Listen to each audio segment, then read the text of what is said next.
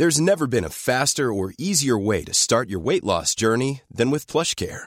PlushCare accepts most insurance plans and gives you online access to board-certified physicians who can prescribe FDA-approved weight loss medications like Wegovy and Zepbound for those who qualify. Take charge of your health and speak with a board-certified physician about a weight loss plan that's right for you.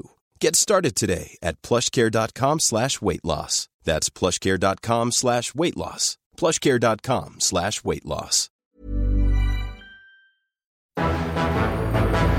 It's September 14th, 1959, and another remarkable event is about to be uncovered by Arion, Rebecca, and Olly, the Retrospectors.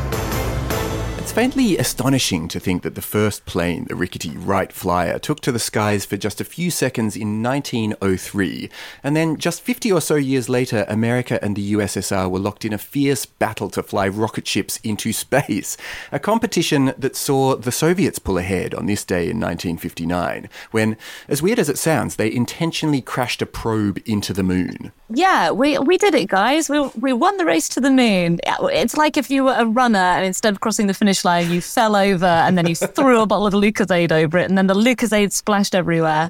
In fairness, Luna 2 was an impactor probe, meaning it was designed to crash land on impact after relaying images and data back to Earth. But yeah, it's not the moon landing you might be picturing. Mm-hmm. Yeah, but it shows the get up and go spirit that the Soviets had, you know, That's in this communist space race. talk, Olly.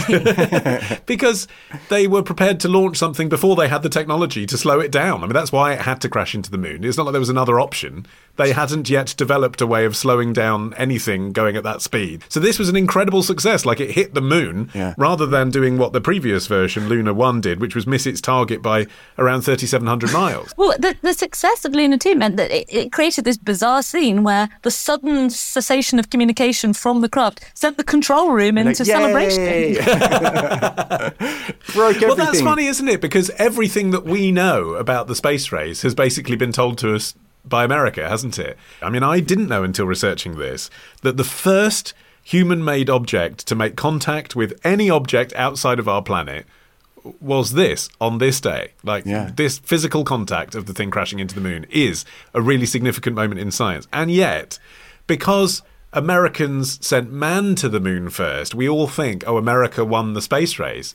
But those were parameters that were set by Kennedy because America lost this Yeah. bit, where it was like, let's get a man made object up there. Yeah, and in fact, the Soviets were ahead for quite a long period during the space race. They'd sent up the first satellite in 1957, that was Sputnik, and then they also in 1960 had the first animals in orbit, and in 1961 you had the first uh, cosmonaut or astronaut of any kind, Yuri Gagarin, who uh, was the first human to orbit the Earth. But the other reason why certainly the US version of the story wouldn't want to recount this moment where they slammed a rocket into the moon was because it was carrying a Soviet flag. And, you know, for Americans, that would have been absolutely, well, two things. One, disheartening because you wanted to do that first and get your flag up there. But two, you know, it quite motivating. And it was at this point that Eisenhower stepped up a gear and started to properly fund the space race. And of course, next along comes JFK, and he really uses getting people onto the moon as one of his great campaign ambitions. And ultimately, once he becomes president, his determination is to get a man on the moon by the end of the decade. Yeah, Luna 2 carried two pennants. I mean, you're probably picturing sports style flags, but these were spheres made of metal and they were made up of pentagons engraved with the date and, you know, the USSR. They looked exactly like footballs. Two, basically two small footballs, and in the center they had an explosive charge that would send the panels scattering far and wide on impact. And two days after the successful end of the mission, a jubilant Soviet Premier Nikita Khrushchev arrived for his only state visit to the United States, where he gave Eisenhower a replica of the Soviet pennants, probably the pettiest gift in history. Yeah, thanks, thanks. Please flash this. I don't, I, imagine, I don't know what his alternative gift plan was had this mission not been a success. He must have had something else, like a box of biscuits in the back of the limo. Yeah, and it's worth looking at a picture of the pennant, by the way, because it has serious kind of Star Wars vibes. In fact, the whole spacecraft is a bit R2D2 ish. If you're imagining something that looks like a rocket, you are off the mark. It was launched by rocket, but then by the time it separated and went hurtling to the moon, you're looking at something that. Well, all the photos are black and white, so this doesn't help. Um, it makes it all look very steampunk. But It's a little spherical spacecraft with protruding antennas. It Mm. is really sci-fi looking. It, it looks like uh, something you would make at home to be a spacecraft in a school play with like a colander on your head and, you know, tinfoil antennae. But the idea that it was carrying the flag of the Soviet Union upon impact is just it's just funny. I mean, the whole idea of like whose flag gets to be on the moon is really funny, isn't it? From this distance anyway. I mean, literally there's no one there to see it. There's Yeah. not even anyone taking a picture of it once it's up there. That was the problem with Luna 1. So, Luna 2 was actually the sixth launch of the Luna program in the Soviet Union. There were four unsuccessful launches which just didn't get given a name or a number, and they weren't reported in the Soviet press for obvious reasons. Luna 1 did reach orbit, as we mentioned. It was on an incorrect trajectory and it missed the moon. It's not Luna 1, it's Outer Solar System 1. That's what we meant to happen. Well, it did become the first man made object to escape Earth's orbit. The problem was that nobody outside of the USSR believed that this had actually happened. The US Even like, though yeah, first yeah, man-made yeah. object to fail to crash into the moon really does seem underwhelming. yeah. Why would you lie about that? But you know, they were offended by the American insinuations that the Luna 1 launch had been faked. So the USSR tipped off a prominent British astronomer, Bernard Lovell, who was in charge of the Jodrell Bank Observatory um, in Cheshire, so that he could observe the mission and confirm that it actually happened. But Lovell, and this makes it sound like they reached out to Lovell as, you know, a friend. He had a really complex relationship with the Soviets because shortly before his death, he claimed that during a 1963 visit to the Soviet Deep Space Communication Center, his hosts tried to assassinate him with a lethal dose of radiation. Crikey. An attempted poisoning. I mean, that's just a slap on the wrist, Rebecca. I mean, that's to be discarded. You're right. But even so, the successful crash landing did prompt the United States to say, look, by the way, having your flag on the moon doesn't give you any territorial rights over that particular celestial body. and the then Vice President, Richard Nixon, then uh, expressed some pretty sour grapes by saying that it had taken the Soviets a few tries to hit the moon, and he reassured his country people that consequently that means we're way ahead in the space race. I mean, eventually, America did finally pull ahead. and punished Khrushchev behind the scenes in a brilliant way. Did you see what really got Khrushchev annoyed on this trip to America? No. Banned from Disneyland.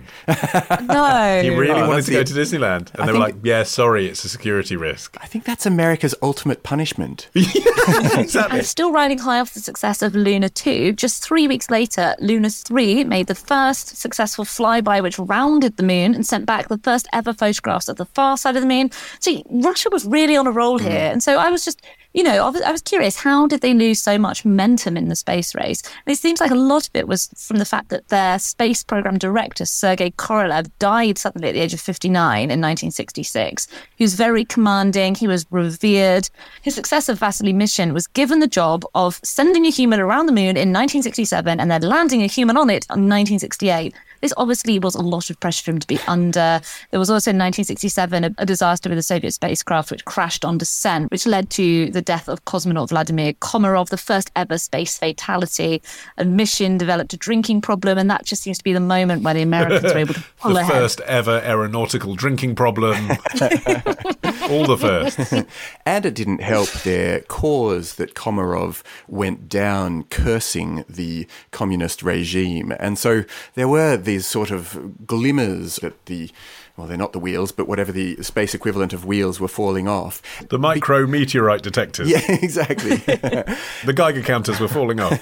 but also the fact that both uh, parties were taking such enormous risks to try and win this race. You know, a lot of the manned missions were the first time that they'd e- ever launched a, a rocket of a particular type. They actually still stuck people in them because they were just willing themselves to win this race so extremely that they were then happy to take these kinds of risks. But in the end, as we know, America did actually win the race by landing uh, two uh, astronauts on the moon in 1969. But there's a funny subtext, which was that the Soviets hadn't stopped wanting to crash rockets into the moon. And at this stage, they had this weird plan where they were intending to steal the thunder of the Americans. They'd sent their own probe, the Luna 15, which was given the exact same mission. It wasn't manned, but they they too were planning to use this particular robot that they were going to land on the surface of the moon to gather moon rocks and soil samples, just like Armstrong and Aldrin were planning to do.